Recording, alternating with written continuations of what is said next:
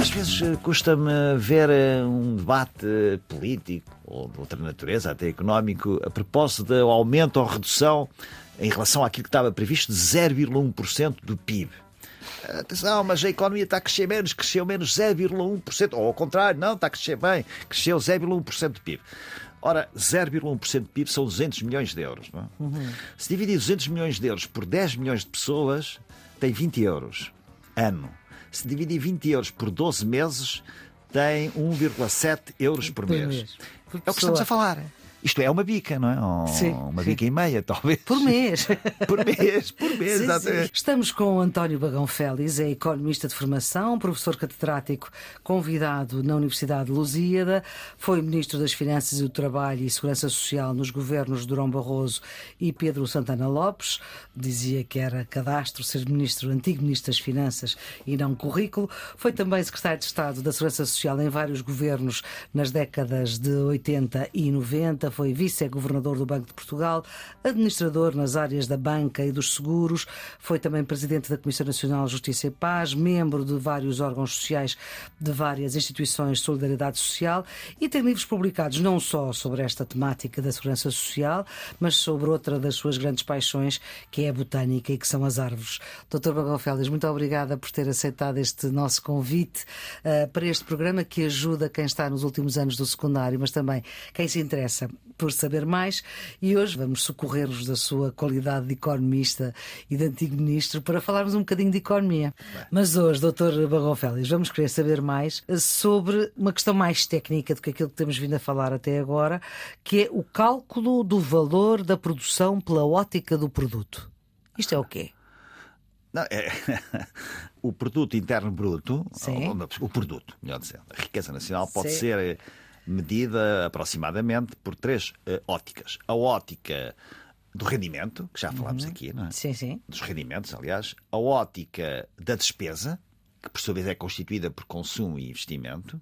Ou a ótica da produção, que é o valor acrescentado da produção. Uhum. É a soma dos valores acrescentados da produção. E é isto. Eh, depois já não vale a pena entrar em detalhes ao produto nacional líquido a custo dos fatores, que é o rendimento nacional, o produto interno bruto a preços de mercado, que é a despesa nacional, mas isso são coisas que, que não, não vale a pena estar aqui a falar. Agora, o que eu acho interessante são medidas importantíssimas. Cada vez mais as estatísticas são accurate, que são mais precisas, embora uhum. tudo isto seja aproximativo. Não é? Nada disto é absolutamente fidedigno do ponto de vista até ao detalhe. Não é? Claro. Como não pode deixar de ser. Mas que é, hum, às vezes. Eh, isto, aliás, a obsessão da estatística, ou considerar a estatística como a mãe de todas as análises, ou já agora os algoritmos como mãe de todas as decisões. Sim. Temos de ter cuidado com isso, não é? Porque não devemos ser escravos das estatísticas nas nossas análises. É, elas são, em parte, são convenções, não é? Claro. Convenções, obviamente, racionalizadas eh, uhum. e, e, que podem ser aperfeiçoadas e melhoradas, mas às vezes eh, custa-me ver eh, um debate político ou de outra natureza, até económico, a propósito do aumento ou redução em relação àquilo que estava previsto de 0,1% do PIB. Atenção, mas a economia está a crescer menos, cresceu menos 0,1%, ou ao contrário, não, está a crescer bem, cresceu 0,1% do PIB. Ora, 0,1% do PIB são 200 milhões de euros. Não é? uhum. Se dividir 200 milhões de euros por 10 milhões de pessoas, tem 20 euros ano. Se dividir 20 euros por 12 meses, tem 1,7 euros por, por mês. mês. Por é o que estamos a falar. Isto é uma bica, não é? Ou sim, uma sim. bica e meia, talvez. Por mês. por mês, por mês, sim, exatamente. A certa altura. Hum, é, parece que entramos numa cápsula de abstração. A economia existe para, para, para nos para seguir. Oikos nomos, quer dizer, eh, é o nome, a origem grega da palavra da economia, é a administração do lar, da Sim. casa.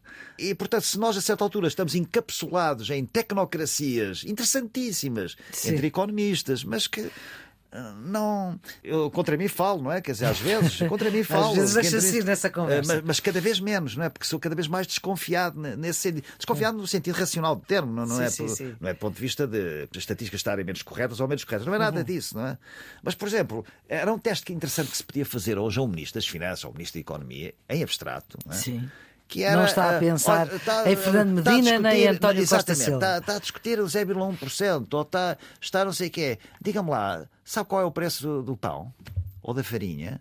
Ou não sei, em meu entender, é um, é um, dos riscos que agora é muito forte, porque as pessoas não têm tempo na política, uhum. é uh, desligá-las do mundo real, percebe? As estatísticas às vezes contribuem para isso. Eu costumo dar um exemplo a propósito de, de, do PIB, também ser em parte uma convenção, embora uma convenção claro. correta, não é? Suponha que um casal vive em casa e tem uma empregada. É? Uhum. A empregada conta para o PIB, eh, porque recebe o seu salário. Claro. Segundo a ótica do rendimento, recebe o seu uhum. salário. Perfeito. Vamos supor que depois o senhor da casa fica viúvo, não é? E mais tarde, enfim, até porque não gostava de estar sozinho, casou com a empregada. É? A empregada continua a fazer o mesmo, se calhar melhor, porque passou a ser a dona, de casa, casa mas para o PIB já não conta. O PIB não conta. E, no entanto, ela está a fazer igual ou até um pouco melhor. É? Ou, por exemplo, eh, agora dando um exemplo mais sério, o PIB só soma. O PIB só soma, que é o tal soma do valor acrescentado uhum. da, da, produção nas suas diferentes cadeias. Não é? Isso é que é o, o produto mas não subtrai nada. Oh, repare bem, antes de continuar, vamos dar um exemplo da nossa casa. Nós temos, por exemplo, dois automóveis, não é? Vamos hum. supor, não é? E um espatifou-se no carro nosso, ou, seja, ou roubaram-no ou qualquer Sim. coisa. Essa família tem os seus rendimentos mensais, seja salários, seja pensões, seja o que for, mas chega ao final do ano e diz assim: Mas eu tenho que subtrair uma coisa, um património que tinha que era o carro que agora já não tenho. Uhum. Ora, o PIB do, da economia não se subtrai nada.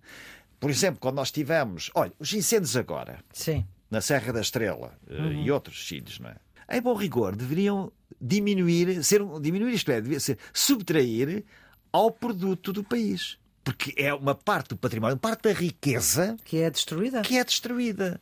E, aliás, já, já há muita gente que uh, tem falado num PIB mais verde ou num PIB mais azul, mais azul uhum. por causa dos oceanos, não é? Sim. Que era, o PIB deveria ter em conta não apenas o que se produz, mas o que se perde ao nível de, ambiental, ecológico, ao nível da, da, da floresta, ao nível da, dos rios, ao nível da uhum. água, tudo isso, uhum. não é?